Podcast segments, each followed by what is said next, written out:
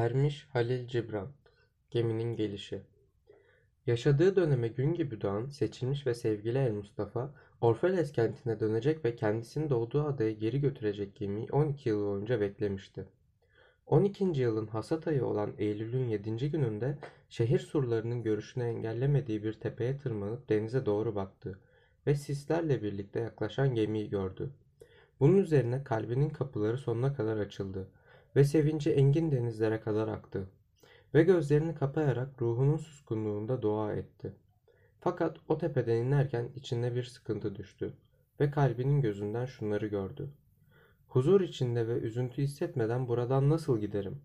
Hayır, ruhumda bir yara olmadan bu şehri terk edemem. Bu duvarların arasında acı dolu günler, yalnız geceler geçirdim uzunca. Acılarını ve yalnızlığını kim terk edebilir ki pişman olmadan? Ruhumdan çok fazla parça bıraktım bu sokaklara. Bu parçaların arasından en çok özlediğim tepelerin arasında çırılçıplak dolaşan çocuklardır. Sıkıntı ve acı hissetmeden ayrılamam onlardan. Bugün üzerimden çıkardığım giysi değil, kendi ellerimle söktüğüm tenimdir. Ve ardımda bıraktığım bir düşünce değil, açlık ve susuzlukla ahenk bulmuş yürektir. Daha fazla vakit kaybedemem artık. Var olan her şeyi kendisine çeken deniz çağırıyor beni. Yola çıkmam gerek. Zira burada kalmak, geceleri saatler boyu yanıp daha sonra donmak, billurlaşmak ve bir kalıbın içinde hapsolmaktır. Buradaki her şeyi memnuniyetle yanımda götürmek isterdim. Ama nasıl yapayım? Ses, onu kanatlandıran dili ve dudakları taşıyamaz. Bu yüzden gökyüzüne yükselirken yalnız bulmak zorundadır yolunu. Yalnız ve yuvasız uçmalı kartal güneşe. Elmustafa tepenin eteğine gelip deniz karşısına aldı ve limana yaklaşan gemiyi, geminin ucundaki denizcileri, kendi memleketinin insanlarını gördü ve ruhu onlara seslendi. Kadim anamın oğulları, gelgitlerin süvarileri, düşlerimde sık sık yelken açtınız. Şimdi de uyanışıma geliyorsunuz ki bu uyanış benim en derin rüyamdır. Hazırım gitmeye, yelkenlerini fora etmiş hevesim rüzgarı bekliyor. Bu durgun havadan son bir nefes alıp son bir kez dönüp bakacağım sevgili arkama. Sonra da aranızda yerimi alacak denizciler arasında bir denizci olacağım. Ve sen, engin deniz, uyuyan anne, nehrin ve akarsuların huzuru, özgürlüğü, bu nehir son bir kez daha kıvrılacak ve bu topraklarda son bir kez daha çağıldayacak. Ben sana geleceğim, tükenmeyen bir damla düşecek sınırsız bir okyanusa. Yürüdüğü sırada erkeklerin ve kadınların tarlalarını ve üzüm bağlarını geride bırakarak aceleyle şehrin kapılarına doğru yöneldiğini gördü uzaktan. Bu insanların tarladan tarlaya bağırarak ona seslendiklerini ve birbirlerinin geminin geldiğini haber verdiklerini duydu. Kendi kendine şöyle dedi. Ayrılık günü aynı zamanda toplanma günü mü olacak? Ve akşamımın aslında şafağım olduğunu mu söyleyecek? Sabanının tarlasının ortasında bırakana ya da üzüm cenderesinin çarkını durdurana vereceğim şey nedir? Meyvelerini derleyip o insanlara verebileceğim yüklü bir ağaç mı olacak kalbim? Ve arzularım bir pınar gibi çağlayıp çanaklarını doldurabileyim diye akacak mı? Bir yücenin eliyle dokunacağı bir art mı, yoksa nefesini üfleyeceğim bir ney miyim? Sessizliklerin peşine düşen ben, sessizliklerde nasıl bir hazine buldum ki bu sessizliği başkalarına da güvenle dağıtabileyim? Bugün hasat günümse şayet, anımsanmayan hangi mevsimlerde hangi tarlalara ektim tohumları? Ve eğer fenerimi havaya yükseltme vakti gelmişse gerçekten, içinde yanan benim alevim olmayacak. Bomboş ve ışıksız havaya kaldıracağım fenerimi. Gecenin muhafızı da yağla doldurup aydınlatacak onu. Bunlar da Elmustafa'nın söyledikleri. Fakat yüreğinde söylemeden bıraktıkları da bir o kadar fazlaydı. Zira daha derinde sakladığı bilinmezlerini konuşamazdı. Şehre adımını attığındaysa herkes onu karşılamaya gelmişti. Adeta tek bir ses olup ona sesleniyorlardı. Daha sonra şehrin yaşlıları öne çıkarak şöyle dedi. Bu kadar erken bırakıp gitme bizi. Alacakaranlığımızdaki öğle güneşi oldun sen. Gençliğin ise kurulacak hayaller verdi bize.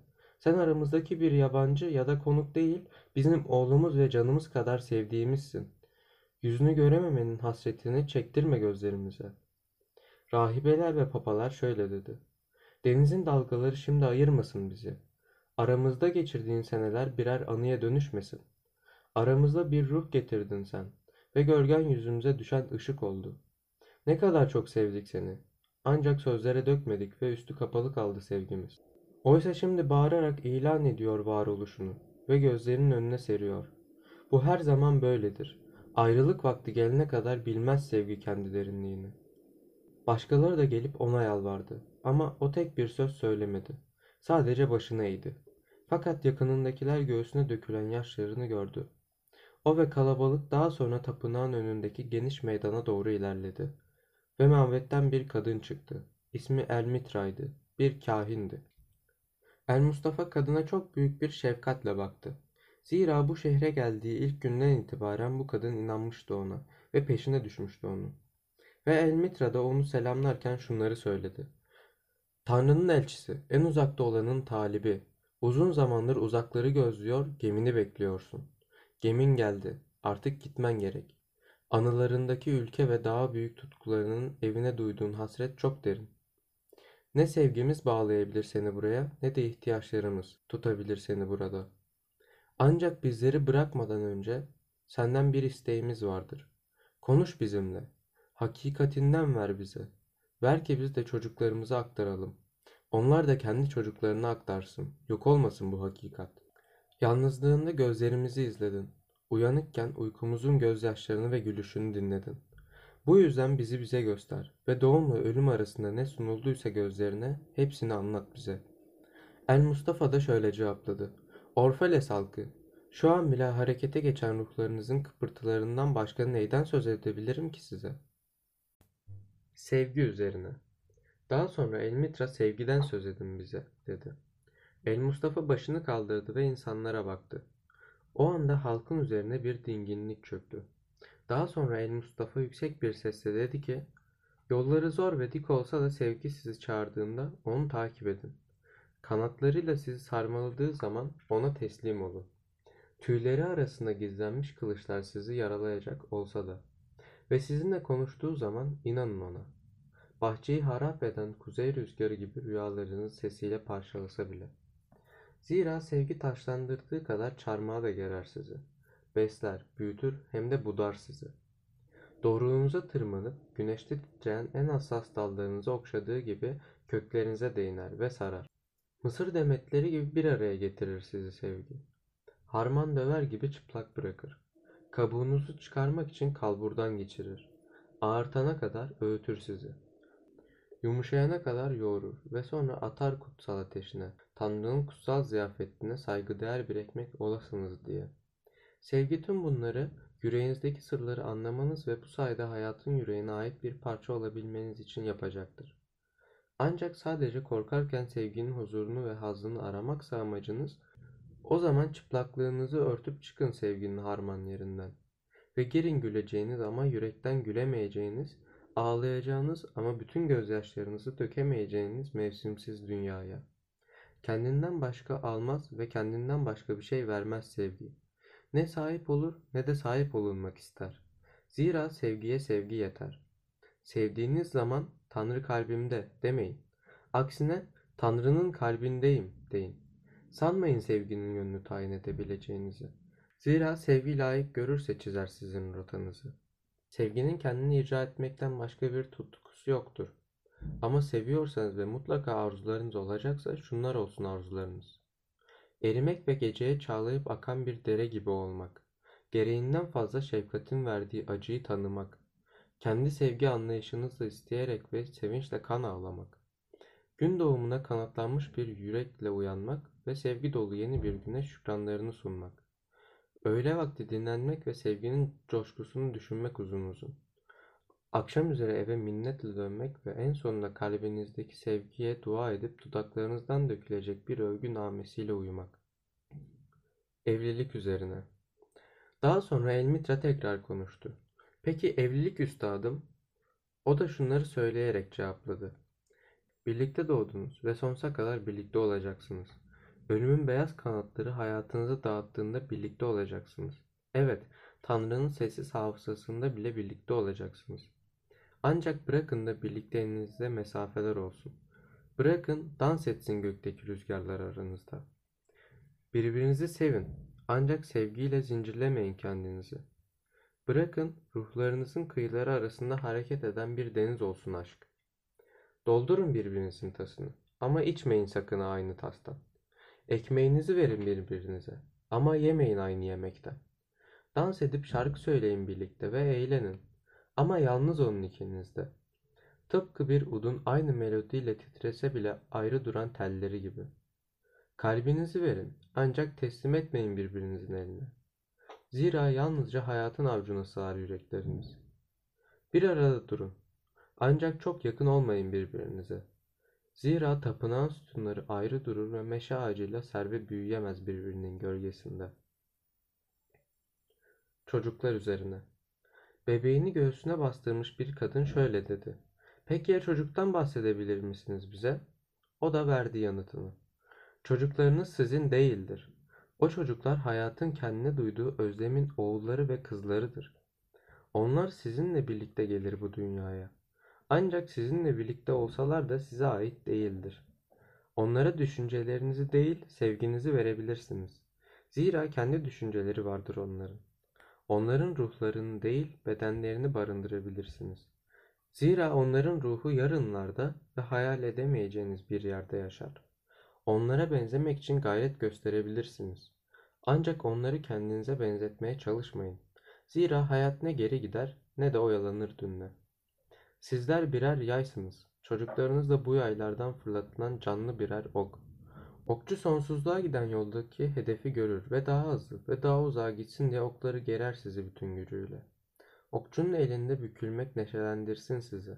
Zira o, havada giden oku sevdiği kadar kolayca sarsılmayan yayı da sever. Bahşetme üzerine. Çok geçmeden zengin bir adam, bahşetme nedir, onu anlatın bize, dedi. O da şöyle cevap verdi. Sahip olduğunuz şeyleri verdiğinizde değil, kendinize ait bir şeyler verdiğinizde gerçekten bahşetmiş sayılırsınız. Sahip olduklarınız gelecekte ihtiyaç olur kaygısıyla sakladığınız şeyler değil midir? Ve yarın ne getirir ki kemiklerini kutsal şehre giden hacıların üzerinden geçtiği işsiz kumların içine gömen çok temkinli köpeğe? Muhtaç duruma düşmekten korkmak muhtaçlık değil midir? Ve kuyunuz suyla doluyken susuz kalma korkusu değil midir giderilmeyen susuzluk? Sahip olduklarının azını veren insanlar vardır. Bu insanlar itibar için yaparlar bunu. Ve işlerinde sakladıkları açgözlülükleri yüzünden verdikleri hediyeleri çürütürler. Diğer taraftaysa elindeki az olsa bile paylaşanlar vardır hepsini. Bu insanlar hayatın kendisine ve cömertliğine inananlardır ve keseleri hiçbir zaman boş kalmaz. Bunları sevinç içinde yapanlar vardır ve bu sevinç onların ödülüdür. Acı çekerek yapanlarsa çektikleri acıyla arınırlar. Bir de bahşetmenin acısını bilmeyenler, sevinç ve erdem peşinde olmayanlar vardır. Onlar tıpkı Mersin ağaçlarının kokularını bulundukları vadilere bahşetmesi gibi dağıtırlar elindekileri. Bu insanların ellerinden konuşur Tanrı. Onların gözlerinden gülümser dünyaya. İstenildiğinde vermek iyidir. Ancak önceden anlayıp istenilmeden vermek çok daha iyidir. Ve cömert insanlar için ihtiyaç sahiplerini bulmak bahşetmekten daha büyük bir sevinçtir. Ortada saklayabileceğiniz herhangi bir şey var mı? Sahip olduğunuz her şey bir gün elinizden çıkıp başkasına verilecek. Bu yüzden olabildiğince verin. Mirasçılarınızın değil, sizin olsun bahşetmenin baharı. Sık sık sadece hak edene bahşederim dersiniz. Ancak ne bahçenizdeki ağaçlar ne de otlarınızdaki sürüler böyle der. Onlar yaşamak için bahşederler. Zira kendine saklamak, yok olmak demektir. Günleri ve geceleri ağırlamaya layık olan elbette ki sizden gelecek her şeye layıktır. Ve hayat okyanusundan içmeyi hak eden, sizden gelen küçük akıntıyla tasını doldurmayı da hak eder. Bir şeyler bahşetme cesaretinden, özgüveninden ve yardımseverliğinden daha büyük bir hediye var mıdır? Ve siz kimsiniz ki insanlar salt kıymetlerin ve utanmaz gururlarını görün diye yaka bağır açsın ve gururlarını sergilesin sizlere. Öncelikle kendinizi bir bahşeden ve bir bahşetme aracı olarak görün. Zira her ne kadar kendinizi birer bahşeden olarak görseniz de sadece birer tanıksınız ve işin doğrusu kimse hayata bir şey veremez, hayatın kendisi dışında. Birer alıcı olan sizler memnuniyetin ağırlığını almayın omuzlarınıza, yoksa esaret çektirirsiniz hem kendinize hem de verene. Bunun yerine bahşedenle birlikte yükselin, uçarcasına verdiği armağanların üzerinde. Zira sahip olduğunuz borcun üzerine çok fazla düşünmek, annesi özgür yürekli dünya ve babası tanrı olan bonkörlükten kuşku duymaktır. Yeme içme üzerine. Daha sonra yaşlı bir hancı şöyle dedi. Bize yeme içmeyi anlatın. O da şöyle cevap verdi. Toprağın o güzel ve hoş kokusunda yaşayıp, üzerine dikilen bitkiler gibi ışıkla hayatta kalabilseniz ne güzel olurdu. Ama ne yazık ki sizler yemek için öldürmek ve susuzluğunuzu dindirmek için de yeni doğmuş olandan ana sütünü çalmak zorundasınız. Bu yüzden yediklerinizi ve içtiklerinizi birer ibadet haline getirin. Sofranız, ova ve ormanların saf ve masum sakinlerinin, insanın daha temiz ve masum olanı için kurban edildiği bir sunağa dönüşsün. Bir hayvanın yaşamını sonlandırdığınızda ona kalbinizden şunları söyleyin. Seni öldüren aynı güçle ben de öldürüleceğim ve ben de sona ereceğim. Seni elime teslim eden kanun beni daha kuvvetli bir ele götürecek. Zira kanımız cennetin ağaçlarını besleyen bir sıvıdan fazlası değildir.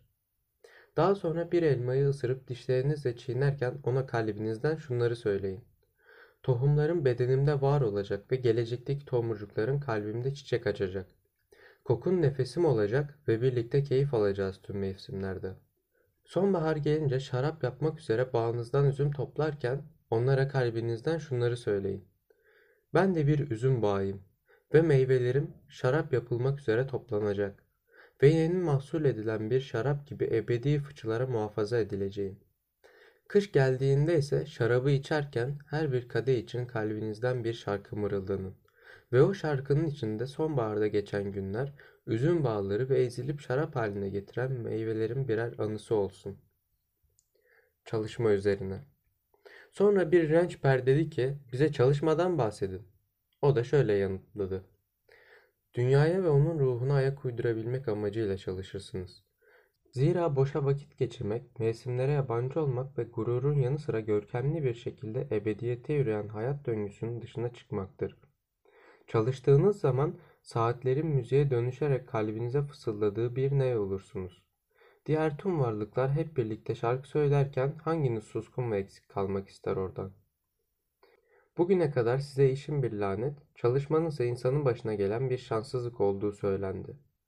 Ancak benim size anlatmaya çalıştığım, çalışırken dünyadaki en uzak rüyanın bu rüya daha doğarken size verildiği ve sizin de bu rüyanın bir kısmının yerine getirdiğinizdir. Ve çalışıp emek verirken aslında hayatı seviyorsunuz. Verilen emekle hayatı sevmek, hayatın en gizli kalmış sırrına ortak olmaktır. Ancak bunları yaparken çektiğiniz acılardan ötürü doğduğunuz güne pişman olup, ağırlığını taşıdığınız bedeninizi kötü bir talih olarak görüyorsanız size tek bir şey söyleyebilirim. Yazgınızı silecek olan tek şey alın terinizdir. Sizlere hayatın oldukça karanlık olduğu söylendi. Ve siz de bıkmışların söylediklerini bıkkınlıkla tekrar ediyorsunuz. Benim söylediğimse bir dürtü olmadığında hayat gerçekten bilinmezlikle doludur. Ve bilgi yoksa eğer bütün bu dürtüler kördür. Bütün bilgiler beyhudedir eğer yapacak bir iş yoksa. Ve bütün işler boştur eğer bir aşk yoksa. Aşkla çalışırken kendinizi benliğinize, birbirinize ve Tanrı'ya bağlarsınız. Peki aşkla çalışmak nedir? Sevdiğiniz giyecekmiş gibi. Kalbinizden çekilen ipliklerle dokumaktır kıyafetleri. Sevdiğiniz oturacakmış gibi sevgiyle inşa etmektir bir evi. Meyvelerin tohumlarını sevdikleriniz yiyecekmişçesine sevecenlikle ekip zevkle kaldırmaktır hasadı. Ruhunuzdan bir parça katmaktır yaptığınız her işe ve huzura ermiş ataların ruhlarının etrafında bekleyip sizi izlediklerini bilmektir olanların. Sanki uykunuzda konuşurmuş gibi mermer üzerinde çalışan ve taşta kendi ruhunun şeklini bulan, toprağa sürüp işleyenden daha soyludur ve gökkuşağını kavrayıp onu insana benzer şekilde tasvir edip kumaşa aktaran, ayaklarımıza geçirdiğimiz çarlıkları yapandan daha önemlidir, dediğinizi sık sık işittim. Ama ben uykuda değil, tam tersine öğle vaktinin tüm aydınlığıyla söyleyebilirim ki, rüzgar dev meşelere, çimlere konuştuğundan daha tatlı bir dille seslenmez. Ve rüzgarın sesini aşkıyla daha tatlı bir şarkıya çeviren kadar kudretlisi yoktur. Çalışmak, aşkın görünür kılınmasıdır. Ancak sevgiyle çalışmayıp hoşnutsuzluk duyuyorsanız yaptığınız işi terk etmeniz ve tapınağın kapısında oturarak sevinç içerisinde çalışanlardan sadaka dilenmeniz daha iyidir. İsteksizce pişirdiğiniz ekmeğin tadı acı olur. Bu ekmeği yiyen insanın karnını da ancak yarım doyurur. Eğer üzümleri ezerken gönülsüzseniz isteksizliğiniz şarap yerine zehir çıkarır. Ve melekler kadar güzel şarkı söylediğiniz halde şarkı söylemeye hevesli değilseniz kapatırsınız dinleyenlerin kulaklarını gündüzün ve gecenin seslerine. Neşe ve keder üzerine. Daha sonra bir kadın dedi ki, bize neşe ve kederden bahsedin. O da şöyle yanıtladı. Neşeniz maskesini çıkarmış kederinizdir. Ve kahkahalarınızın yükseldiği bu çeşme çoğu kez gözyaşlarınızla doldurulmuştur. Başka türlü nasıl olabilir? Keder varlığınızda ne kadar derinleşirse o kadar çok neşe barındırabilirsiniz içinizde. Ve bıçakla oyulmuş olan ağacın kendisi değil midir ruhunu sakinleştiren ud? Neşeliyken kalbinizin derinliklerine bakın. Sizi şu an neşelendiren şeyin eskiden kedere boğduğunu göreceksiniz. Kederliyken de bakın yüreğinize. Eskiden sizi mutlu edenler için ağladığınızı göreceksiniz. Bazılarınız neşe kederden daha büyüktür derken diğerleri hayır keder neşeden daha büyüktür diyor. Bense bu ikisinin birbirinden ayrılamayacağını söylüyorum. İkisi de birlikte gelir evinize ve biri masanıza gelip sizinle otururken diğerinin yatağınızda uyuduğunu unutmayın. Aslında keder ve neşeniz arasında askıda duran bir terazi gibisiniz. Yalnızca yük taşımadığınızda hareketsiz ve dengede durursunuz. Hazineleri koruyan altın ve gümüşünü tartacağı zaman yükselip alçalır neşe ve kederiniz. Evler üzerine. Sonra bir duvar ustası çıktı ortaya ve evler hakkında konuşun bizimle dedi. O da şöyle cevap verdi. Şehrin surları içinde bir ev inşa etmeden önce hayal ettiğiniz bakir doğada bir kulübe yapın. Nasıl ki gün batarken yuvanıza dönmek istersiniz, içinizdeki yalnız ve uzak gezgin de yuvasını özler. Eviniz sizi yansıtan daha büyük bir bedendir. Güneşte yetişir ve gecenin sükunetinde uyur. Amaçsız da değildir. Eviniz rüya görmez mi? Hayallerinde şehri terk edip tepelere ya da korulara kaçmak istemez mi? Evlerinizi elime alıp ormana veya çayıra tohum gibi serpmek isterdim. Vadileriniz, caddeleriniz, yeşil patikaların sokaklarınız olsun ve üzüm bağları arasında birbirinizi ararken kıyafetlerinize toprağın güzel kokusu sinsin isterdim. Ancak bütün bunlar için henüz çok erken. Atalarınız korkuları yüzünden sizi birbirine yakınlaştırdı. Bu korku bir süre daha devam edecek ve şehrin surları ocaklarınızı tarlalarınızdan uzaklaştıracak. Söyleyin bana Orphalese halkı, bu evlerin içinde neyiniz var? Neler saklıyorsunuz kapılı kapılar arkasında? İçinizdeki gücü ortaya çıkaran sessiz kalmış arzularınız huzur getiriyor mu size? Hatıralarınız, aklınızın zirvesine yayılan o parıltılı kemerleriniz var mı? Güzellik var mı? Kalbi odun ve taştan yapılmış şeylerden kutsal dağa götüren. Söyleyin bana, bunlar var mı evlerinizde? Ya da sadece evinize gizlice misafir olup önce ev sahibi, en sonunda da efendi olan rahatlık ve rahatlama arzunuz mu var? Evet, işte bu. Elinde bir kanca ve kırbaçla daha büyük arzularınızı kullanarak sizi kuklaya çeviren bir terbiyeci haline gelir. Elleri ipek kadar yumuşak olmasına rağmen kalbi demirden yapılmadır. Yatağınızın başında durup bedeninizle dalga geçmek üzere ninnilerle uyutur sizi. Çıkardığınız seslerle alay eder. Ve sanki kırılgan kaplarmış gibi kara indibalara sarar. Gerçekte ise rahatlığa olan düşkünlük ruhun tutkusunu öldürür. Sonra da cenaze töreninde sırıtarak yürür. Ancak siz, kainatın çocukları, siz ki huzurun içinde huzursuzluk bulanlar, sizler ne köşeye sıkışacak ne de evcilleştirileceksiniz. Evleriniz çapa değil, geminin direği ve yarayı örten ışıltılı bir perde yerine gökyüzü koruyan göz kapağı olacak. Kapılardan geçebilmek için kanatlarınızı katlamayacak, tavana çarpacak diye kafanızı eğmeyecek ve duvarlar çatlayıp yıkılacak diye nefes almaktan çekinmeyeceksiniz. Ölülerin, diriler için inşa ettiği mezarlarda yaşamayacaksınız. Görkem ve ihtişama sahip olsa da eviniz, ne sırrınızı saklayacak ne de özleminiz için bir sığınak olacak. İçinizdeki sınırsız olanın yeri, kapısında sabah sisi olan ve camları, gecenin şarkı ve sessizliğine dönüşen gökyüzünün konağıdır. Giysiler üzerine. Dokumacı şöyle dedi. Bize giysileri anlatır mısınız? O da şöyle yanıt verdi. Giysileriniz, güzel olan özelliklerinizi örtbas etmekle beraber güzel olmayanları gizlemez ve giysilerde gizliliğin özgürlüğünü ararsınız da bulacağınız sadece bir koşum ve zincir olacaktır. Güneş ve rüzgarı cildinizle daha fazla buluşturursanız, onları daha az giysiyle karşılayabilseniz keşke. Zira hayatın nefesi güneş ışığında, eli ise rüzgardadır. Bazılarınız giysilerimizi dokuyan kuzey rüzgarıdır der. Evet, kuzey rüzgarı dokudu bu giysileri. Ama dokuma tezgahı utanç, kullanıldığı iplikse güçten düşen kaslarıydı. Ve işini bitirince ormanda güldü. Unutmayın ki gösterişsizlik kirli gözlere karşı kullanılan bir kalkandır. Ortada kirli düşünceler kalmadığında gösterişsiz giysiler birer zincirden ve zihin kirliliğinden başka nedir? Ve unutmayın ki toprak çıplak ayaklarınızı hissetmekten keyif alırken rüzgarlar da saçlarınızla oynamayı özler. Alım-satım üzerine.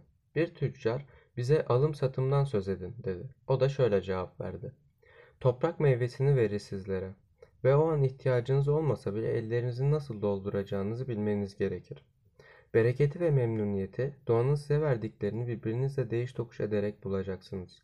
Ancak bu alışverişler sevgi ve merhametli bir adaletle olmazsa bazılarını açgözlülüğe, bazılarını da açlığa sürükler. Denizin, tarlaların ve üzüm bağlarının çalışanları sizler, pazar yerindeki dokumacılarla, çömlekçilerle ve baharatçılarla buluştuğunuz zaman çağırın doğanın kudretli ruhunu. Çağırın ki katılsın aranıza ve kutsasın, bir değere karşı bir değer oluşturacak hesapları. Bereketsiz elleriyle bir şey üretemeyen ve sizin emeklerinize karşılık sadece laf kalabalığı yapacak olanları ticaretinize dahil edip sıkıntı çekmeyin.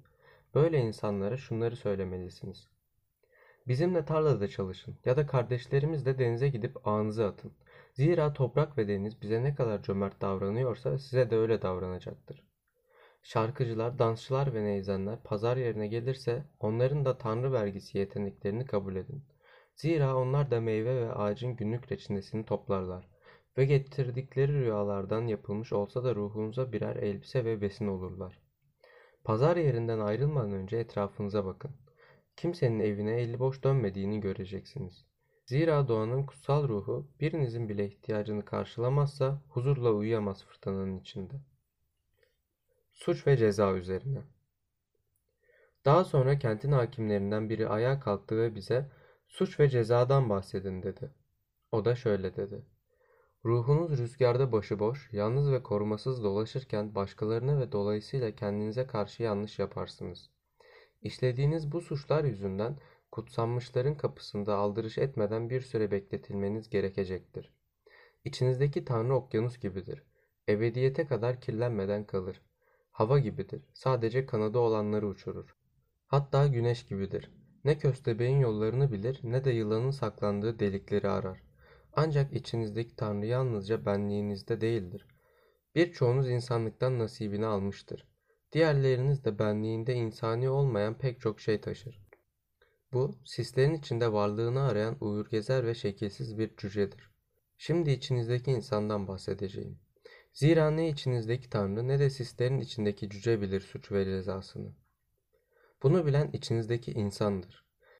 Yanlış bir şey yapandan, sanki sizden biri değil de yabancı, hatta dünyanıza gelen davetsiz bir misafirmiş gibi söz ettiğinizi işitirim sık sık.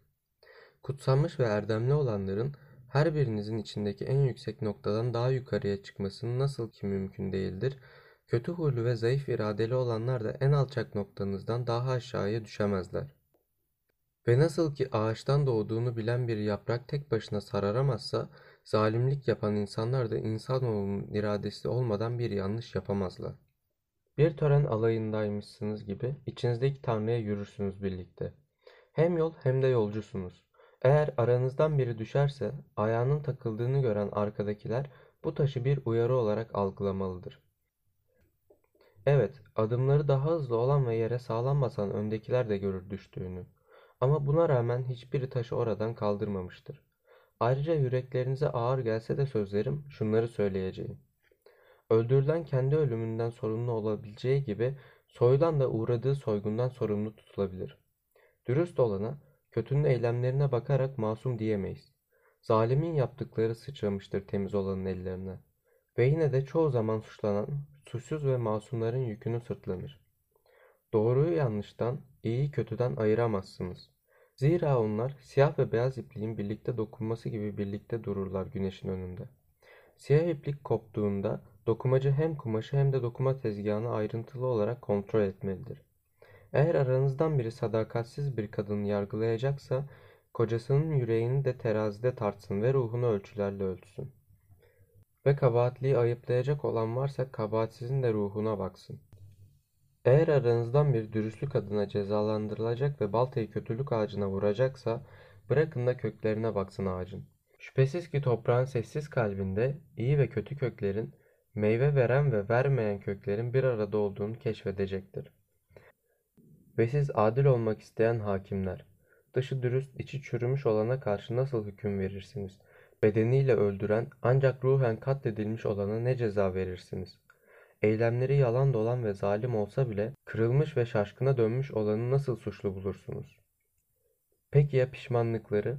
Yapılan haksızlıklardan daha büyük olan pişmanlıkları nasıl cezalandıracaksınız? Memnuniyetle hizmet ettiğiniz kanunların ta kendisi değil midir pişmanlık? Ancak pişmanlığı ne masumların yüreğine doldurabilir ne de suçlu olanın kalbinden söküp atabilirsiniz. Geceleri gelen davetsiz bir misafirdir o. İnsanlar uyuyamadığında davranışlarını dikkatlice gözden geçirmelerine neden olur. Ve adaletin ne olduğunu bildiğini söyleyen sizler, tüm bu eylemlerinize ışığın aydınlığı altında bakmadan başkalarına nasıl adalet dağıtacaksınız? Ancak o zaman fark edeceksiniz içindeki cücenin gecesiyle içindeki tanrının gündüzü arasındaki alacakaranlıkta ayakta duran ve düşenin tek bir adam olduğunu. Ve tapınağın mihenk taşının tapınağı oluşturan temelin en altındaki taştan daha yüksekte olmadığını. Yasalar üzerine. Daha sonra bir avukat dedi ki, "Peki ya yasalarımız üstad?" O da şöyle cevap verdi. "Yasaları koymaktan zevk alıyorsunuz ama onları çiğnemekten daha fazla zevk veriyor size. Bu tıpkı okyanus kıyısında kumdan kuleler inşa edip sonra onları kahkahalarla yerle bir eden çocukların oyununa benzer. Ancak siz kumdan kuleler inşa ederken okyanus kıyıya daha fazla kum getirir ve siz o kuleleri yıkarken okyanus da sizinle birlikte güler. Şüphesiz ki okyanus her zaman günahsızlarla birlikte güler." Peki ya hayatı? Okyanus, insanların koyduğu kanunları ise kumdan kuleler olarak benimsemek yerine hayatı bir kaya ve kanunları da bu kayayı kendi tasvirlerine benzetmek için parçalayacakları bir keski olarak görenler ya dans edenlerden nefret eden kötürüm. Peki boyunduruğu seven, geyikleri ve karacaları da yoldan çıkmış derbederler olarak gören öküze ne demeli? Ya derisini değiştiremeyen, başkalarına çıplak ve utanmaz diyen yaşlı yılan? Ya da düğüne erkenden gelip bütün yemeği yedikten sonra yorulup şölenlerin birer ihlal ve bu şölenlere katılanların da kanunları ihlal eden kimseler olduğunu söyleyerek yoluna devam edenler? Bu kişilerle ilgili olarak söyleyebileceğim tek bir şey var. Güneş ışığının altında durmalarına rağmen güneşe sırtlarını çevirirler. Yalnızca kendi gölgelerini görürler ve gölgeleri onların yasalarıdır. Onlar için güneş, gölge oluşturmaktan başka ne işe yarar? Ve kanunları kabul etmek, eğilip yere düşen gölgelerin peşine takılmaktan başka nedir ki? Ama yürürken yüzünü güneşe dönen sizin gibileri, yere çizilen hangi görüntü yoldan çıkarabilir? Hangi rüzgar gülü, rüzgarla seyahat eden sizin gibilere yol tarif edebilir? Eğer boyunduruğunuzdan kurtulsanız ve hiç kimsenin hakimiyetine girmezseniz, insanlar tarafından yapılmış hangi kanun engel olur size? İnsanların demirden zincirlerine takılmadan dans ederseniz hangi yasalar korkutabilir sizi? Kıyafetlerinizi yırtıp insanların yoluna atarsanız kim yargılayabilir ki sizi? Orphalese halkı, davulları susturabilir ve lir tellerini gevşetebilirsiniz. Ancak kim tarla kuşuna şarkı söylememeyi emredebilir ki? Özgürlük üzerine. Ve bir hatip, "Bize özgürlükten bahsedin," dedi. O da şöyle cevap verdi. "Şehrin kapısında ve yuvanızda kendinizde secde edecek hürriyetinize tapındığınızı gördüm. Ve yüreğim kan ağladı. Zira özgürlük arzusu sizin için bir koşum haline geldiğinde ve özgürlüğünüzden bir amaç ve ifa olarak bahsetmeye son verdiğinizde özgür olabilirsiniz. Gündüzleriniz tasasız, geceleriniz noksansız ve üzüntüsüz geçtiğinde değil, tam tersine Bunlar hayatınızı çevrelediğinde ve her birinin üstesinden, çıplak ve zincirlerinden kurtulmuş bir şekilde geldiğinizde özgür kalırsınız. Kavrayışınızın şafağında öğle saatinize bağladığınız bağları koparmazsanız nasıl yükseleceksiniz gündüzlerin ve gecelerin üzerine? Gerçekte özgürlük dediğiniz şey, bu zincirlerin en güçlüsü olmasına rağmen güneşte parlayarak gözlerinizi kamaştırır. Ve özgür olabilmek için kendi benliğinizin parçalarını bir kenara atmaktan başka ne yapabilirsiniz? Bu durumu haksız bir kural olarak görüp feshetmek isteseniz bile o kural kendi alnınıza ellerinizle yazılmıştır. Hukuk kitaplarınızı yakarak yok edemezsiniz bu kuralı ya da denizleri üzerlerine dökseniz dahi silemezsiniz sizi yargılayanların alınlarını.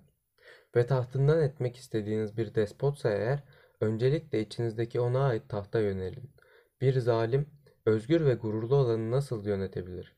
Eğer özgürlüğünde bir zalimlik ve gururunu zedeleyecek bir utanç yoksa ve üzerinden atacağınız bir kaygıysa, bu kaygı size zorla verilmedi. Onu siz istediniz. Eğer yok etmek istediğiniz bir korkuysa, o korku korkuların avuçlarında değil, sizin yüreğinizdedir.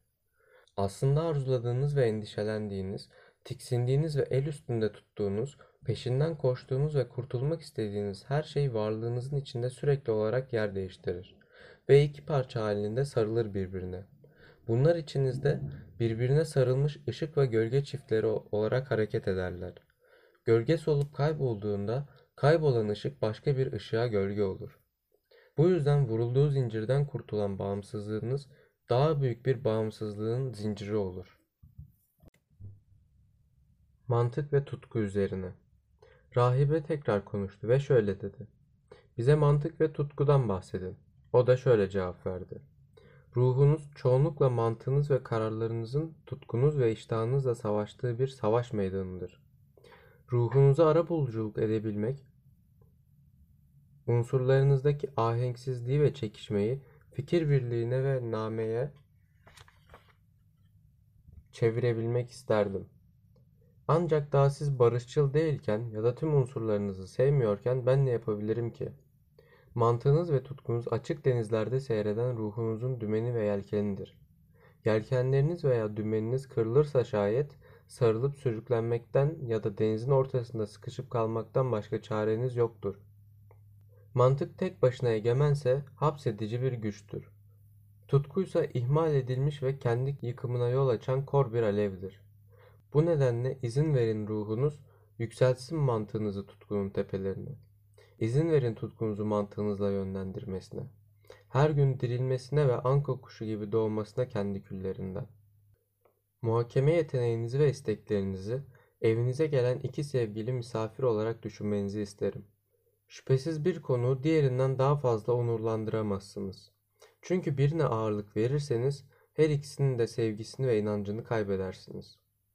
Tepelerin arasındaki beyaz kavakların serin gölgesine oturduğunuzda, uzak arazi ve çayırların sükunetini ve huzurunu paylaşırken kalbiniz sessizce şöyle söylesin. Tanrı mantıkla ikamet eder. Fırtına yaklaştığında ve kuvvetli rüzgarlar ormanı salladığında, gök gürültüsü ve şimşek gökyüzünün heybetini açığa vurduğunda, kalbiniz şaşkınlık içinde şöyle desin.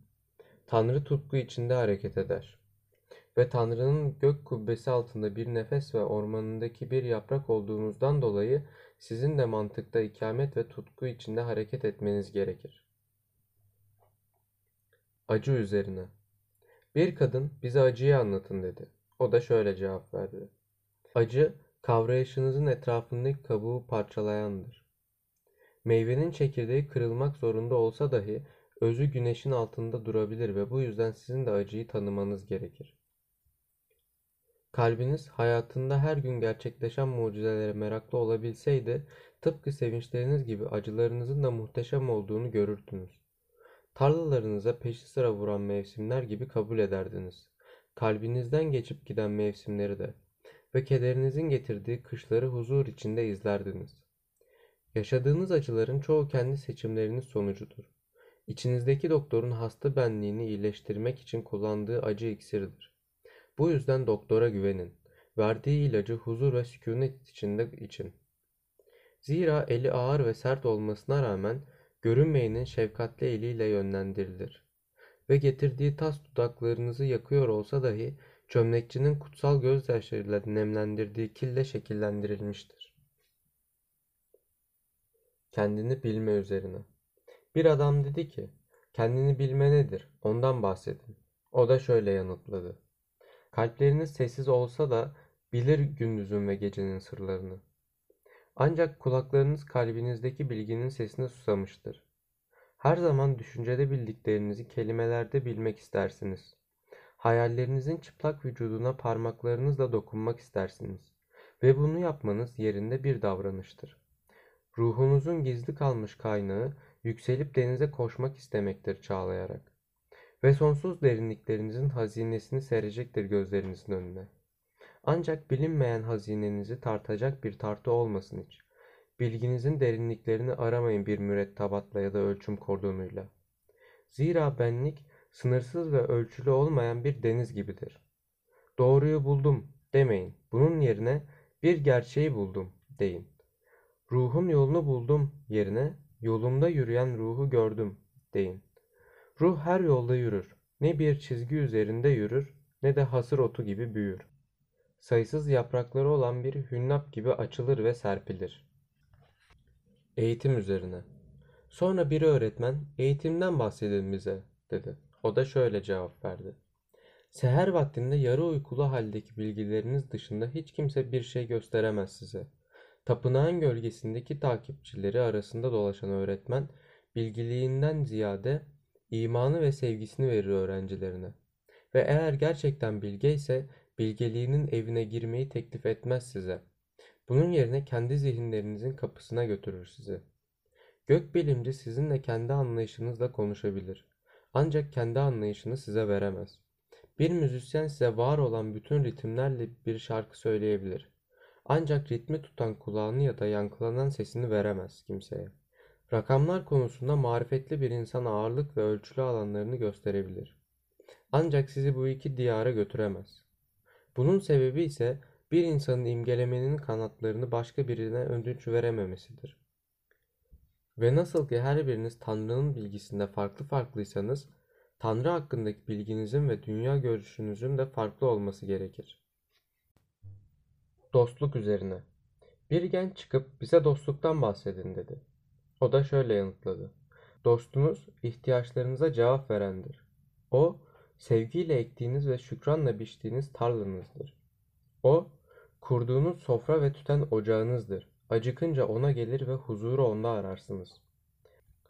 Dostunuz zihninden geçenleri söylediği zaman ne kafanızdaki hayırdan korkar ne de evet cevabını saklarsınız.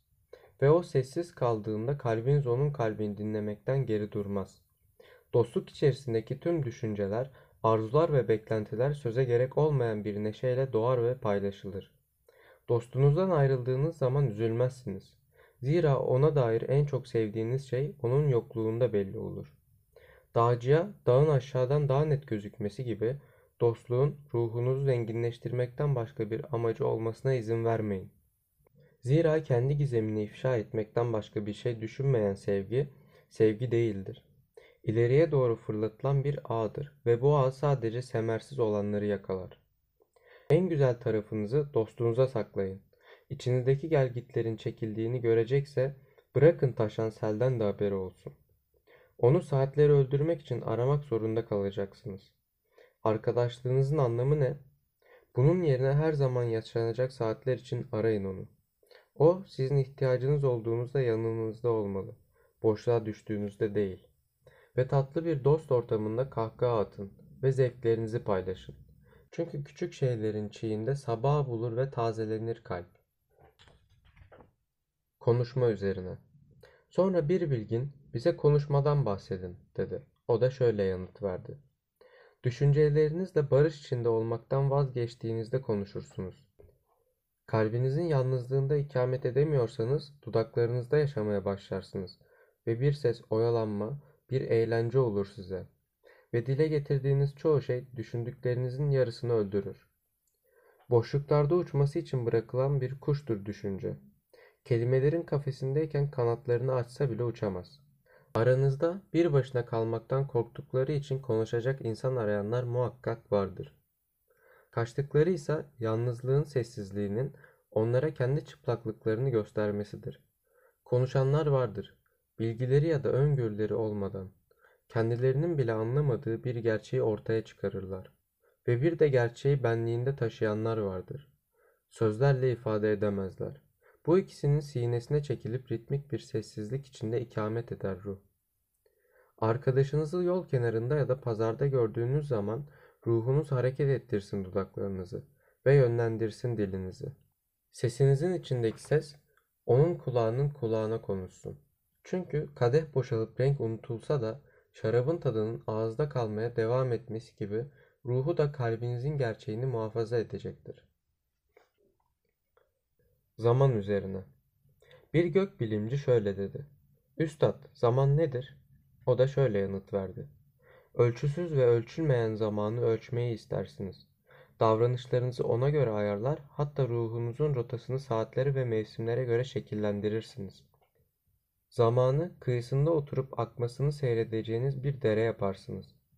Oysa içinizdeki zamansızlık hayatın zamansızlığının farkındadır. Dünün, bugünün hatıraları ve yarının, bugünün rüyası olduğunu bilir. Şarkılar söyleyen ve düşünen benliğinizin, yıldızların uzaya yayıldığı ilk anın sınırları içinde yaşamaya devam ettiğini de bilir. Aranızda sevginin gücünün sınırsız olduğunu hissetmeyen var mıdır? Ya da bir sevgi düşüncesinden diğerine ve bir aşk eyleminden diğerine hareket etmeyen, sınırsız olduğu halde varlığının etrafı sarılmış olan bu sevgiyi hissetmeyeniniz var mıdır? Sevgi gibi bölünmemiş ve yavaş değil midir zaman? Fakat düşüncelerinizde zamanı mevsimlere göre ölçmeniz gerekiyorsa, her mevsimin bir diğerinin kapsamasına ve bugünün geçmişi hatıralarla, geleceği de özlemle kucaklamasına izin verin." Şehrin ileri gelenlerinden biri, "Bize iyilik ve kötülükten bahsedin," dedi. O da şöyle cevap verdi. "İçinizde bulunan iyiliklerden bahsedebilirim. Ancak kötülükten bahsedemem. Kötü, açlığı ve susuzluğuyla kendini işkence çektiren iyiden başka nedir? Gerçekten iyi olan acıktığında en karanlık inlerde yiyecek arar. Susuz kaldığında ise ölü sulardan bile içer. Kendiniz gibi olduğunuz zaman iyisinizdir. Ancak kendiniz değilken kötü olduğunuz söylenemez. Dağılmış bir aile, hırsızların sığınağı değil, sadece dağılmış bir ailedir. Ve dümensiz bir gemi, tehlikeli adalar arasında amaçsızca dolaşsa bile denizin dibine batmayabilir. Kendinizden vazgeçip bir şeyler vermeye çalıştığınızda iyisinizdir. Ancak kazanç sağlamayı amaçlamışsanız kötü olduğunuz anlamına gelmez. Çünkü kazanç sağlamaya uğraştığınız zaman toprağın memesine yapışan ve onu emen kökten fazlası değilsiniz. Ve elbette meyve köküne benim gibi olgun, etine dolgun ve sürekli bereketli ol diyemez. Meyve nasıl vermeye ihtiyaç duyuyorsa kökün de almaya ihtiyacı vardır. Ne konuştuğunuzun tamamen farkında olduğunuz zaman iyisinizdir. Ancak diliniz bilinçsizlik halinde amaçsızca sendelediğinde bile kötü sayılmazsınız. Hatta tökezleyen konuşmalar bile güçlendirebilir zayıf bir dili. Hedefinize sıkıca ve cesur adımlarla yürüdüğünüz zaman iyisinizdir. Ancak oraya yürürken adımlarınızın aksaması kötü olduğunuz anlamına gelmez. Topallayan insanlar bile geriye doğru gitmez. Ancak güçlü ve hızlı olan sizler, topalların önünde iyilik yaptığınızı sanarak topallamayın. Siz birçok yönden iyisiniz ve iyi olduğunuzda kötü de sayılmazsınız. Sadece aylak aylak dolaşıp tembellik yapıyorsunuz. Ve ne yazıktır ki geyikler kaplumbağalara öğretemez hızlıca koşmayı. Devasa kişiliğinize duyduğunuz özlemde uzanır iyiliğiniz. Ve bu özlem hepinizde vardır. Ancak bazılarınızın özlemi yamaçların sırlarını ve ormanın şarkılarını taşıyarak kudretle denize akıtan bir sel gibidir. Ötekilerin özlemi kıvrımlarda ve bentlerde kendini kaybeden, kıyıya gelmeden önce aylak aylak dolaşan hareketsiz bir akıntıdır. Ancak özlemi büyük olan, daha az özlem duyana "niye bu kadar yavaşsın ve akıyorsun?" dememeli. Zira gerçekten iyi olanlar çıplak birine "kıyafetlerin nerede?" ya da evsiz olana "evine ne oldu?" diye soramaz. İbadet üzerine. Sonra bir rahibe "bize ibadeti anlatın" dedi.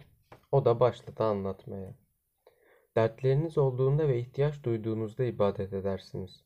Aynı şekilde en mutlu olduğunuz zamanlarda ve refah içinde yaşadığınız günlerde de ibadet etseniz ne güzel olurdu. Çünkü ibadetin amacı benliğinizin genişleyerek mavi göklere yayılmasından başka nedir ki? Ve karanlığınızı evrene dökmek rahatlatacaksa içinizi, kalbinizde yaşayacağınız seher vakti memnun edecektir sizi. Ve eğer ruhunuz sizi ibadete çağırdığında ağlamaktan başka bir şey gelmiyorsa elinizden, ağlamanıza rağmen gülünceye kadar tekrar tekrar teşvik etmelidir sizi. İbadet ederken o anda ibadet edenlerle ve yalnızca ibadet zamanı buluştuklarınızla bir araya gelmek için yükselirsiniz havaya. Bu nedenle o görünmez tapınağa yapacağınız ziyaret esrime ve tatlı bir paylaşımdan ibaret olsun. Zira tapınağa bir şeyler istemek amacıyla girmeniz halinde hiçbir şey alamazsınız. Ve eğer oraya eğilip bükülmeye girecekseniz dik kalkamazsınız yerden. Ya da başkalarının iyiliği için avuç açmaya girerseniz duyulmaz sesiniz. Tapınağa görünmez girmeniz yeterlidir. Size kelimelerle nasıl dua edileceğini öğretemem. Tanrı dudaklarınızın arasından çıkan sözcükleri kendi buyurmadığı takdirde dinlemez. Size denizlerin, ormanların ve dağların duasını öğretemem. Dağlardan, ormanlardan ve denizlerden doğan siz, onların duasını ancak kalbinizde bulabilirsiniz. Ve eğer gecenin durgunluğunu dinlerseniz, sessiz konuşmalarını duyabilirsiniz. Kanatlı benliğimiz olan Tanrımız, iraden içimizdeki buyruğumdur. Arzun içimizdeki arzumdur. Dürtün sana ait gecelerimizi, sana ait gündüzlerimize çevirir. İhtiyaçlarımızı biz henüz doğmadan önce bildiğinden senden hiçbir şey isteyemeyiz. Bizim ihtiyacımız sensin ve kendinden verdiğin takdirde her şeyi almış sayılırız. Zevk üzerine. Sonra kenti yılda bir kez ziyaret eden münzevi bir kimse ortaya çıkıp bize zevkten bahsedin dedi. O da şunları söyledi. Zevk bir özgürlük şarkısıdır. Ancak özgürlük değildir. Arzuların çiçek açmasıdır ama meyve vermesi değildir. Zirveye çağıran bir derinliktir ama ne derinde ne de yüksektedir. Kafesin içindeki kanat çırpınışıdır ama etrafı sarılmış bir alan değildir. Evet, gerçek aslında tam olarak şu ki zevk özünde bir özgürlük şarkısıdır. Bu şarkıyı kemale ermiş bir kalple söylemenizden şüphesiz ki memnuniyet duyarım. Gel gelelim şarkıyı söyleyen kalplerinizi kaybetmenizi istemem. Gençlerinizden bir kısmı sanki her şey oymuş gibi zevk arar, yargılanır ve azarlanır. Fakat ben onları ne yargılar ne de azarlarım. Arayışlarına devam etsinler isterim. Zira zevki bulacaklar. Ancak bu yalnızca zevkin kendisi olmayacak. 7 kız kardeşten oluşur zevk. Ve en az dikkat çekeni bile zevkin kendisinden daha güzeldir. Kökleri için toprağa deşen ve bir hazine bulan adamı duymadınız mı hiç? Ve yaşlılarınızdan bir kısmı sarhoşluk halinde yapılan yanlışların pişmanlıkları gibi anıyor aldıkları zevkleri. Ancak pişmanlık zihnin buğulanmasına yol açar, cezalandırılmasına değil. Zevklerini minnettarlıkla anmalılar, yazın sonunda yaptıkları hasadı hatırladıkları gibi. Lakin pişmanlık duygusu onları rahatlatıyorsa bırakın rahata ersinler. Ve aranızda ne genç olup arayışta olanlar ne de yaşlı olup ananlar var. Arayıştan ve anmaktan korktukları için ruhlarına karşı ihmalkar ya da kırıcı olmamak adına tüm zevklerden çekinirler. Ancak onların bu isteklerinde bile zevk vardır. Dolayısıyla onlar da titrek elleriyle köklerini kazıyarak bir hazine bulurlar. Ama söyleyin bana, ruhu rahatsız edecek olan kimdir? Bülbül gecenin dinginliğinde ya da ateş böceği gökteki yıldızlara rahatsızlık verebilir mi? Ateşiniz ya da dumanınız külfet olur mu rüzgara? Sizce ruh bir sopayla dinginliğini bozabileceğiniz bir gölcük müdür? Kendinizi zevklerden alıkoymak çoğu kez zevkin varlığınızın gizli kalmış boşluklarında birikmesine yol açar. Bugün gözden çıkarılmış gibi görünenlerin yarını beklemediklerini kim bilebilir? Bedeniniz ruhunuzun arpıdır ve ondan hoşa giden bir müzik ya da karmaşık sesler çıkarmak size bağlıdır. Şimdi yüreğinize sorun. Zevk içindeki iyiyi kötüden nasıl ayırt edeceğiz? Tarlalarınıza ve bahçelerinize gidin. Çiçeğin balını toplamanın arıya zevk verdiğini öğreneceksiniz. Ancak çiçeğin zevki de balını arıya teslim etmektir.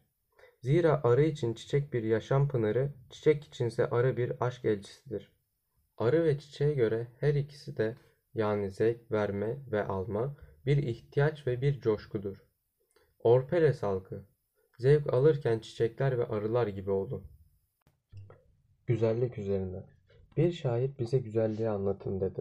O da şöyle yanıtladı. Güzelliği nerede arayacaksınız ve nasıl bulacaksınız? O sizin yolunuz ve yol gösteriniz olmadıkça ve konuşmanızı dokuyan o olmadıkça onunla nasıl konuşacaksınız? Mağdur ve yaralanmış olanlar şöyle der. Güzellik kibar ve naziktir. Kendi ışıltısından dolayı yarı mahcup genç bir anne gibi yürür aramızda. Tutkulu olanlar şöyle der. Hayır, güzellik güçlü ve korkulan bir şeydir. Fırtına gibi silkeler altımızdaki toprağı ve üzerimizdeki gökyüzünü. Yorgun ve bezgin olanlar şöyle der. Güzellik yumuşak fısıltılardır. Ruhumuzun içinde konuşur. Sesi sessizliğimize, gölgelerin korkusuyla titreyen bir ışık gibi teslim olur. Ancak tez canlı olanlar şöyle der. Dağların arasından haykırdığını duyduk. Haykırdığında atların toynak sesleri, kuşların kanat çırpışları ve aslanların kükremesi işitildi. Geceleri şehrin bekçileri şöyle der. Güzellik doğudaki şafakla birlikte yükselecektir. Öğle vaktinde çalışanlar ve yolcular şöyle der. Onun gün batımı pencerelerinden toprağın üzerine eğildiğini gördük. Kışın kar altında kalanlar şöyle der. Baharla birlikte tepeleri aşıp gelecek. Yazın ekinleri biçenler şöyle der. Onu sonbahar yapraklarıyla dans ederken ve saçlarında kar biriktirirken gördük. Güzellik konusunda her şeyden dem vurdunuz. Ancak aslında ondan değil, yerine getirilmemiş ihtiyaçlarınızdan bahsettiniz. Ancak güzellik bir ihtiyaç değil, bir coşkudur. Ne susayan bir ağız ne de uzatılan boş bir eldir. Daha ziyade yanan bir kalp ve afsunlu bir ruhtur. Ne görmek istediğiniz görüntü ne de duymak istediğiniz şarkıdır. Aksine gözlerinizi yumduğunuz halde gördüğünüz bir görüntü ve kulaklarınızı tıkadığınız halde duyduğunuz bir şarkıdır. Ne ağacın oluklu kavuğundaki özü ne de pençeye takılan bir kanattır. Daha ziyade sürekli çiçek açan bir bahçe ve sonsuza dek uçan bir grup melektir. Orphalese halkı, güzellik kutsal yüzünü ortaya çıkaran bir hayattır. Ancak siz hem hayat hem de örtüsünüz. Güzellik kendini aynada dikkatlice izleyen ebediyettir. Ancak siz hem ebediyet hem de aynasınız. Din üzerine. Yaşlı bir rahip bize dinden bahsedin dedi. O da şöyle yanıtladı. Bugün başka bir şeyden bahsettim mi? Bütün eylemler ve fikirler din değil midir? Din ne eylem ne de fikir olan ancak eller taşı yontarken ya da dokuma tezgahını yönlendirirken bile ruhta ortaya çıkan bir hayret ya da şaşkınlıktan başka nedir? İnancını eylemlerinden, uğraşısını imanından kim ayırabilir? Saatlerini önüne koyup bu Tanrı için, bu benim için, bu ruhum ve bu da bedenim için mi? Diye kim sorabilir? Saatleriniz bir benlikten diğerine fezada çırpılan kanatlardır. Ahlakını en iyi giysisi olarak kuşanan çıplak gezse daha iyidir. Rüzgar ve güneş delik açamaz teninde ve davranışını ahlaka göre tanımlayan kişi şarkılar söyleyen kuşunu bir kafese hapseder. Parmaklıklar ve teller arasından gelmez en özgür şarkılar. İbadet etmeyi açılan ancak aynı zamanda kapanan bir pencere olarak gören kişi, pencereleri bir şafaktan diğerine her zaman açık olan ruhunu henüz ziyaret etmemiştir. Günlük yaşamınız tapınağınız ve dininizdir. Oraya ne zaman girerseniz girin, beraberinizde getirin her şeyinizi. İhtiyaç ve zevk için yaptığınız şeyleri, sabanı, demir ocağını, çekici ve udu alın yanınıza. Zira hayallere dalıp giderseniz ne başarılarınızın üzerine çıkabilir ne de başarısızlıklarınızdan daha alt bir seviyeye düşebilirsiniz. Bütün insanları alın yanınıza. Çünkü kulluk ederken ne onların umutlarından yükseğe uçabilir ne de umutsuzluklarından daha az alçalabilirsiniz. Ve eğer Tanrı'yı tanımak istiyorsanız bilmece çözücüsü olmaya çalışmayın. Daha ziyade etrafınıza göz gezdirin. Onun çocuklarınızla oynadığını fark edeceksiniz. Gökyüzüne dikkatlice bakın. Onun bulutların içinde yürüdüğünü, kollarını şimşeklerin içinden uzattığını ve yağmurla aşağıya indiğini göreceksiniz. Onu çiçekler içinde gülümserken, sonra da gelişip ağaçlarda el sallarken göreceksiniz. Ölüm üzerine. Daha sonra Elmitra son kez söz aldı ve şimdi de size ölümü sormak istiyoruz dedi. O da şöyle yanıtladı. Ölümün sırrını öğrenmek istiyorsunuz, ancak onu yaşamın kalbinde aramadıkça nasıl bulacaksınız? Gece gören gözleri gündüzlere kör olan baykuş, ışığın gizemini açığa çıkaramaz. Eğer gerçekten ölümün ruhunu görmek istiyorsanız, kalbinizi yaşamın bedenine açın. Zira yaşam ve ölüm birdir. Nehir ve denizin bir olduğu gibi. Ahirete ait sessiz bilginiz, umutlarınızın ve arzularınızın derinliklerinde yatar. Karların altında baharı hayal eden tohumlar gibi, hayal kurarak bekler kalbiniz baharı. Hayallere güvenin, zira onlar gizler sonsuzluğa giden kapıyı. Ölüm korkunuz kendisine şeref bahşedecek kralın önünde duran çobanın titremesinden farklı değildir. Çobanın titremesinin altında sevinç yok mudur kralın iznini taşıyacağı için? Buna rağmen titremesine daha çok dikkat etmez mi? Zira ölmek yalnızca rüzgarda çırılçıplak durup güneşin içinde erimek değil midir? Nefes almaya son vermek nefesi sadece yükselerek ve büyüyerek Tanrı'yı engelsiz aramak için huzura ermemiş gelgitlerden kurtarmak değil midir? Sadece sessizlik nehrinden içtiğinizde gerçekten şarkı söyleyeceksiniz. Dağın tepesine vardığınızda tırmanmaya başlayacaksınız. Toprak kolunuzu ve bacağınızı istediğinde gerçekten dans edeceksiniz. Veda. Artık akşam olmuştu ve kahin Elmitra, "Bugün bu yer ve konuşan ruhun kutsansın," dedi. O da şöyle cevap verdi. "Konuşan ben miydim? Ayrıca bir dinleyici de değil miydim?" Sonra tapınaktan aşağı doğru attı adımlarını ve bütün halk onu takip etti. Gemisine ulaştığı güverteye çıktı. Halka bir daha baktığında sesini yükseltti ve şöyle dedi. "Orphalese halkı, rüzgar sizi terk etmemi emrediyor. Acelem rüzgardan çok değil, ancak gitmem gerek." Her zaman daha ıssız bir yol arayan bir gezginler, herhangi bir güne son verdiğimiz başka bir günden başlayamayız. Hiçbir gün doğumu, gün batımının terk ettiği yerde bulamaz bizi. Toprak uyurken bile seyahat ederiz. Bizler inatçı bitkinin tohumlarıyız ve olgunluk dönemimizde kalbimiz bolluk içindeyken rüzgara verilir ve etrafa dağılırız. Aranızda geçirdiğim günler kısa, sarf ettiğim sözcükler daha da kısaydı. Ancak sesim kulaklarınızdan kaybolacak ve sevgim hafızanızdan silinecek olursa o zaman tekrar geleceğim. Daha zengin bir kalple ve ruha daha çok teslim olan dudaklarla konuşacağım. Evet, gelgitle geri geleceğim.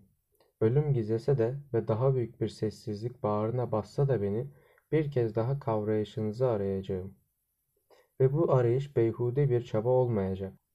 Eğer az da olsa doğruysa söylediklerim, bu gerçek daha belirgin bir sesle ve düşüncelerinize daha çok benzeyen kelimelerle açığa çıkaracaktır kendisini.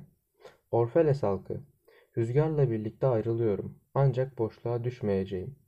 Ve eğer bugün ihtiyaçlarınızın ve sevgimin karşılandığı bir gün değilse, bunları başka bir gün karşılayacağıma dair söz vermeme izin verin. İnsanın ihtiyaçları değişir. Ancak ne sevgisi ne de sevgisinin kendi ihtiyaçlarını tatmin ettiğini görme arzusu değişir. Bu nedenle bilin ki daha görkemli bir sessizlikle döneceğim. Şafak vakti tarlalara çiğden başka bir şey bırakmayıp uzaklara giden sis, yükselip bir araya gelerek bulut olur ve daha sonra yağmur olarak yağar. Benim de sisten farkım yoktu.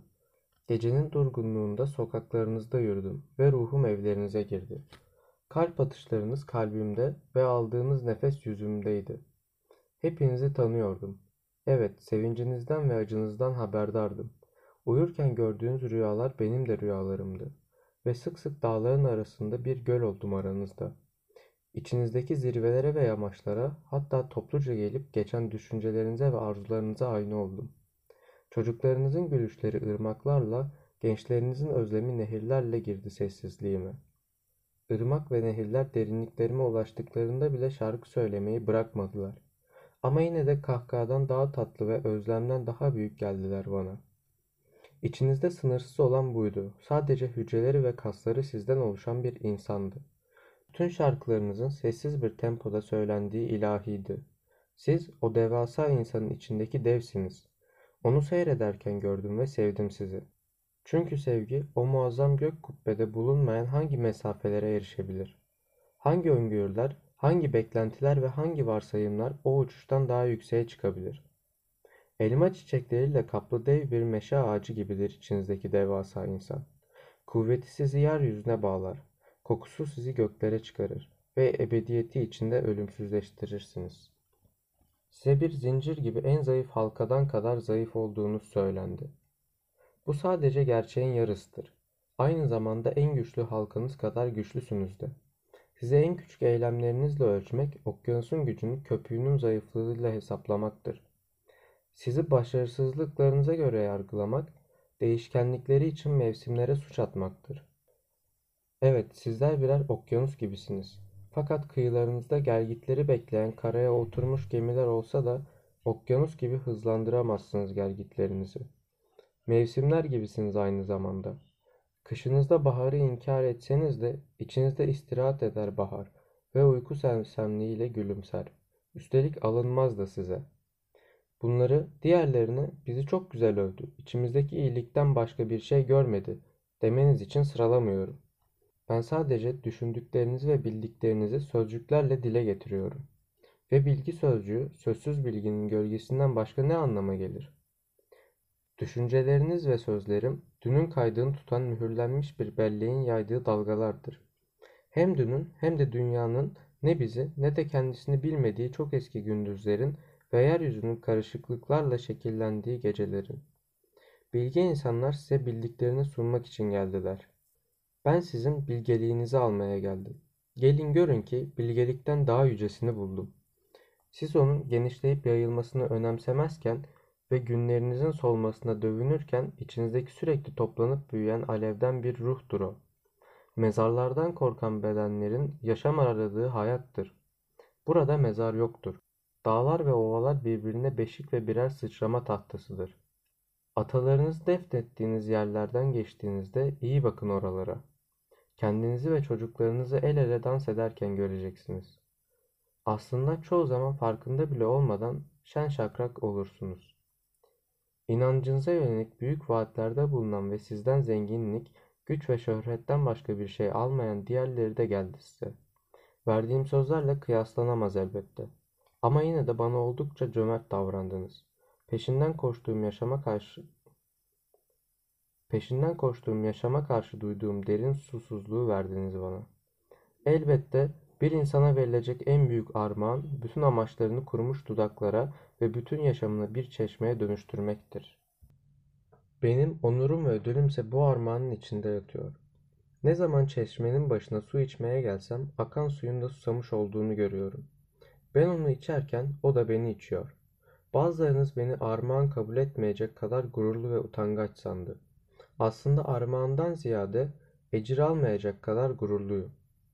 Beni masanıza oturtup aşınıza ortak etmek isterken tepelerde yetişen yaban çileklerini yemiş olsam da beni memnuniyetle evinizde ağırlayacakken tapınağın sütunlu girişinde çoktan uykuya dalmış olsam da yiyeceklerimi tatlandıran ve uykumu rüyalarla kuşatan gün ve gecelerime dair düşünceli bir sevecenlik duymuyor muydunuz? En çok da bunun için kutsuyorum sizi. Çok şey veriyorsunuz ve ne kadar çok verdiğinizi bilmiyorsunuz. Hakikaten de bir aynanın içinde kendini seyreden iyilik taşa dönüşür ve kendine güzel isimlerle seslenen iyi bir eylem lanet getirir. Bazılarınız benim soğuk ve kendi yalnızlığımla sarhoş olduğumu söyledi. Ve dediniz ki, ormandaki ağaçlara fikir danışıyor, insanlara değil. Dağların tepelerinde yalnız başına oturuyor ve şehrimize yukarıdan bakıyor. Tepelere tırmanıp uzak diyarlara yürüdüğüm doğrudur. Büyük bir yükseklikten ya da çok uzak bir mesafeden bakmadan nasıl fark edip görebilirdim sizi? İnsan uzaklaşmadığı sürece gerçekten nasıl yakında olabilir? Aranızdan bazıları sözcüklerle olmasa da seslendiler hep bana ve şunları söylediler. Yabancı yabancı, ulaşılmaz yüksekliklerin sevgilisi. Neden kartalların yuva yaptığı zirvelerde ikamet edersin? Neden ulaşılamayanı ararsın? Ağınla ne gibi fırtınalar yakalamak, hangi göçmen kuşları avlamak istersin göklerde? Gel ve bizden biri ol, aşağı in ve açlığın ekmeğimizle yatıştır. Susuzluğunu şarabımızla dindir. Yalnız ruhlarından bu kelimeler döküldü. Ancak yalnızlıkları daha derine inseydi, sahip olduğunuz sevincin ve acının bilinmeyeninden başka bir şey aramadığımı bilirlerdi. Gökyüzünde dolaşan daha büyük benliğinizden başka bir şey aramadığımı da bilirlerdi. Ancak avcı da avlanmıştı. Zira oklarımdan birçoğu yayımı yalnızca kendi göğsüme saplanmak için terk etti. Ve uçan aynı zamanda sürünendi. Zira güneşin altında açılan kanatlarımın yeryüzüne vuran gölgesi yalnızca bir kaplumbağaydı. Ben hem mümin hem de bir şüphe duyandım. Çoğu kez parmağımla kendi yarama dokundum. Size karşı büyük bir inanç ve bilgi edinebileyim diye. Bu inançla ve bilgiyle söylüyorum. Ne benliğinizin içine sıkışıp kalırsınız ne de evler ya da tarlalar sınırlar sizi. Dağın tepesinde ikamet edip rüzgarla gezersiniz. Bu, ısınmak için güneşe doğru emekleyen ya da korunmak için karanlığa delik açan bir şey değildir. Bu, özgür bir şeydir. Dünyayı saran ve gökyüzünde hareket eden bir ruhtur. Bunlar belirsiz sözlerse eğer, onları anlamak için uğraşmayın. Belirsizlik ve şüphe her şeyin başlangıcıdır, sonu değil. Ve beni bir başlangıç olarak hatırlarsanız memnuniyet duyarım. Yaşam ve yaşayan her şey, kristal parlaklığından ziyade sisler içerisinde yaratılır. Peki kim bilebilir ki kristalin dağılan bir sis olmadığını? Beni hatırladığınızda şunu hatırlamanız gerekir. İçinizde en çelimsiz ve dayanıksız gözüken şey aynı zamanda en güçlü ve en kararlı olandır.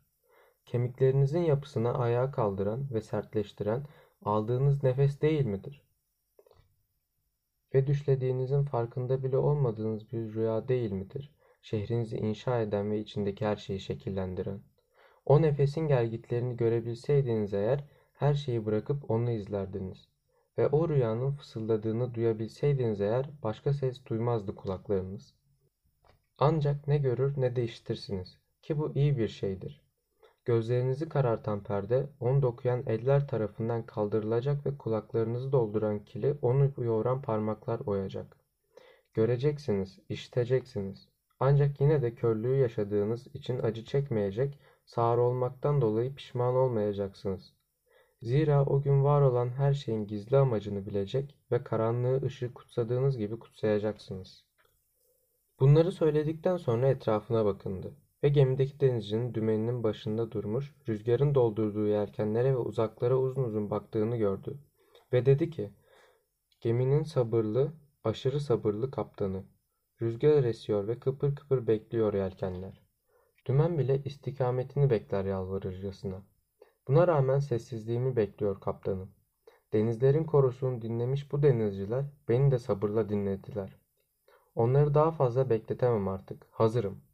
Akarsu denize ulaştı ve Yüce Anne bir kez daha oğlunu göğsüne bastırıyor. "Elveda Orphalese halkı. Bugün sona erdi. Gece üzerimizi örtülüyor, tıpkı yarınını bekleyen Nilüfer gibi. Burada bize bağışlarına göz kulak olacağız. Ve eğer bu da yeterli değilse yeniden bir araya gelip ellerimizi uzatmalıyız bağışlayana. Unutmayın ki size geri döneceğim bir gün. Kısa bir süre sonra özlemin başka bir vücuda toz ve köpük olacak. Kısa bir süre sonra sırtımı rüzgara verip bir an olsun dinleneceğim. İşte o zaman başka bir kadın taşıyacak beni. Size ve sizinle geçirdiğim gençliğime elveda. Dün gibiydi, bir rüyada karşılaşmamız. Yalnızlığımda bana şarkılar söylediniz ve ben de özlemlerinizle bir kule inşa ettim gökyüzüne. Ancak şimdi uykumuz kaçtı, hayalimiz sona erdi ve artık şafak vakti değil. Bizim için öğle vaktidir. Yarı uykulu halimiz daha esaslı bir güne döndü ve artık ayrılmalıyız. Eğer hafızanın alacakaranlığında bir kez daha toparlanacak olursak yine konuşacağız ve bana daha derin bir şarkı söyleyeceksiniz. Ve eğer ellerimiz başka bir rüyada buluşursa gökyüzüne başka bir kule inşa edeceğiz." Böylece bu sözlerle denizcilere işaret edince onlar da derhal demir aldı. Geminin halatlarını çözdü ve doğuya doğru hareket etti ve halk sanki tek bir yürekten çıkmışçasına bir çığlık attı. Bu çığlık alacakaranlıkta yükseldi ve devasa bir borazan sesi gibi taşındı denizin üzerine. Yalnızca Elmitra susuyor, sisin ortasında gözden kaybolan gemiye bakıyordu. Kalabalık dağılınca dalga kıranın üzerinde yalnız başına durdu ve onun söylediği şu sözleri hatırladı. "Kısa bir süre sonra sırtımı rüzgara verip bir an olsun dinleneceğim. İşte o zaman başka bir kadın taşıyacak beni." Son.